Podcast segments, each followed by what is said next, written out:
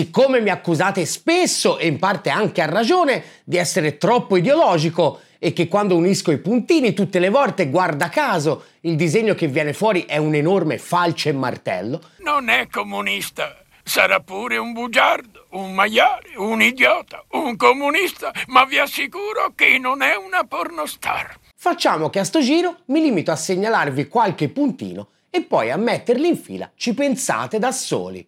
Chissà, magari a voi vi viene fuori il disegno del dollaro o della bandiera USA. Primo puntino.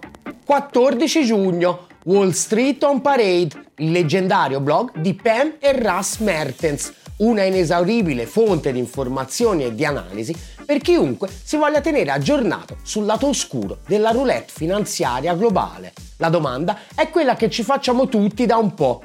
Lo Standard Poor's 500, il più importante indice azionario USA, sta preparando una trappola per gli investitori simile al crollo delle dot com del 2000? I coniugi Mertens ricordano come dopo la mania delle dot com della fine degli anni 90 il Nasdaq il 10 marzo del 2000 raggiungeva il suo picco a oltre 5.000 punti.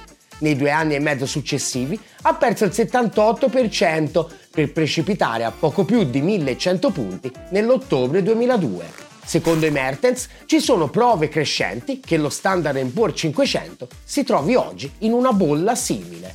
I nostri due analisti sottolineano come l'andamento positivo dell'indice, nonostante le gigantesche turbulenze del quadro economico e politico, sia in realtà in larghissima parte determinato dall'andamento dei sette titoli principali Apple, Alphabet, Amazon, Meta, Nvidia, Microsoft e Tesla. In termini di capitalizzazione, infatti, questi titoli da soli pesano per poco meno del 30% di tutto l'indice. Se crescono loro, cresce pure l'indice, anche se tutto il resto va allo scatafascio.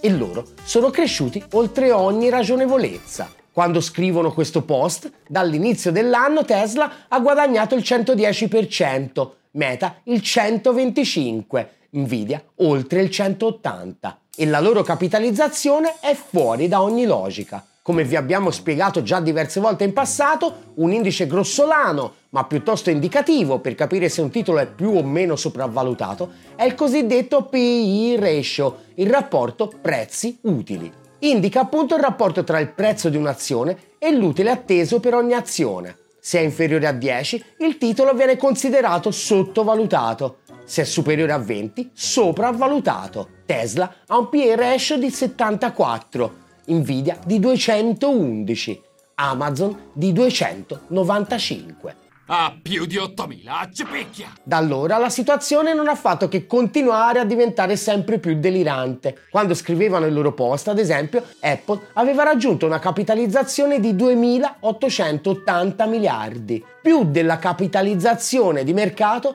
di tutte le azioni domestiche quotate alla borsa di Francoforte, sottolineavano i coniugi Mertens.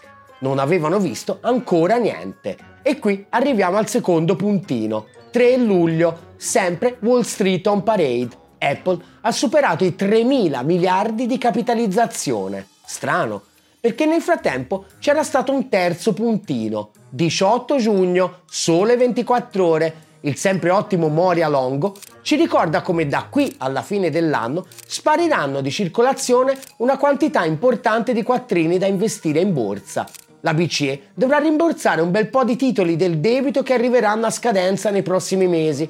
E negli USA invece il Tesoro ne dovrà emettere una quantità gigantesca per rimpolpare le casse dello Stato dopo lo stallo sull'innalzamento del debito pubblico che le ha svuotate. Risultato, si stima ci saranno tra i 1200 e i 1500 miliardi di dollari in meno in circolazione che alcuni fondi stimano comporteranno un crollo tra i 7 e i 10 punti percentuali dei titoli di Wall Street, che però fa finta di non saperlo e continua a volare. Come? E qui torniamo al punto precedente. Secondo Wall Street on Parade, infatti, a gonfiare la bolla di Apple in particolare c'è un aspetto specifico, il buyback è quando un'azienda investe una fetta dei suoi utili per ricomprarsi le sue stesse azioni, gonfiandone così il prezzo. Secondo i dati ufficiali, nel 2022 sono stati investiti in buyback la bellezza di 922 miliardi. E a fare la parte del leone è stata proprio Apple, che da sola, di miliardi per ricomprare le sue azioni, ne ha investiti la bellezza di oltre 90. Ed è solo la punta dell'iceberg. I coniugi Mertens infatti hanno ricostruito tutti i buyback di Apple degli ultimi dieci anni e quello che abbiamo scoperto ci ha lasciati di stucco, scrivono. Nell'arco di 10 anni, infatti, Apple avrebbe investito in buyback la bellezza di 573 miliardi di dollari, più del PIL della Norvegia o di Israele. Altro che bolla. Questa qui è una mongolfiera. Ah no, giusto, scusate. Mi devo limitare a indicare i puntini, altrimenti sono troppo ideologico. E allora procediamo. Quarto puntino. La domanda a questo punto è se nonostante ci sia molta meno liquidità che in passato, i quattrini continuano a confluire verso la bolla azionaria, dell'economia reale cosa rimane? Così a occhio, pochino. 4 luglio, sempre sole 24 ore vengono pubblicati i nuovi indici PMI del manifatturiero. Come sapete, l'indice PMI viene compilato in base alle risposte di alcune migliaia di aziende a una lunga serie di quesiti su vendite, ordini, produttività, investimenti, eccetera. Quando supera 50 vuol dire che ci si attende una crescita, quando è sotto un rallentamento, quando è parecchio sotto un disastro. E in Europa non è mai stato così sotto 43,3, il livello più basso dallo scoppio della pandemia, ma a questo giro senza bisogno di chiudere niente. Ed è solo l'antipasto. Per l'Italia infatti l'indice passa dai 45,9 punti di maggio ai 43,8 di giugno, due punti abbondanti in meno, che già è un disastro, ma non è tutta la storia. La Germania infatti va peggio assai e passa dai 43,2 punti di maggio alla cifra drammatica di appena 40,6 punti. Cazzo ah. loro? Insomma, la nostra manifattura infatti è in grandissima parte subfornitura per i tedeschi. Se crolla la Germania, crolla anche la nostra industria. Dell'altro, ergo il rallentamento del manifatturiero italiano è solo all'inizio e grossi piani B sinceramente non se ne vedono. Per servire Washington i rapporti con la Cina sono destinati a peggiorare. È difficile credere che riceveremo qualcosa in cambio. Gli USA infatti con la Bidenomics si sono imbarcati senza se e senza ma in una nuova avventura protezionista.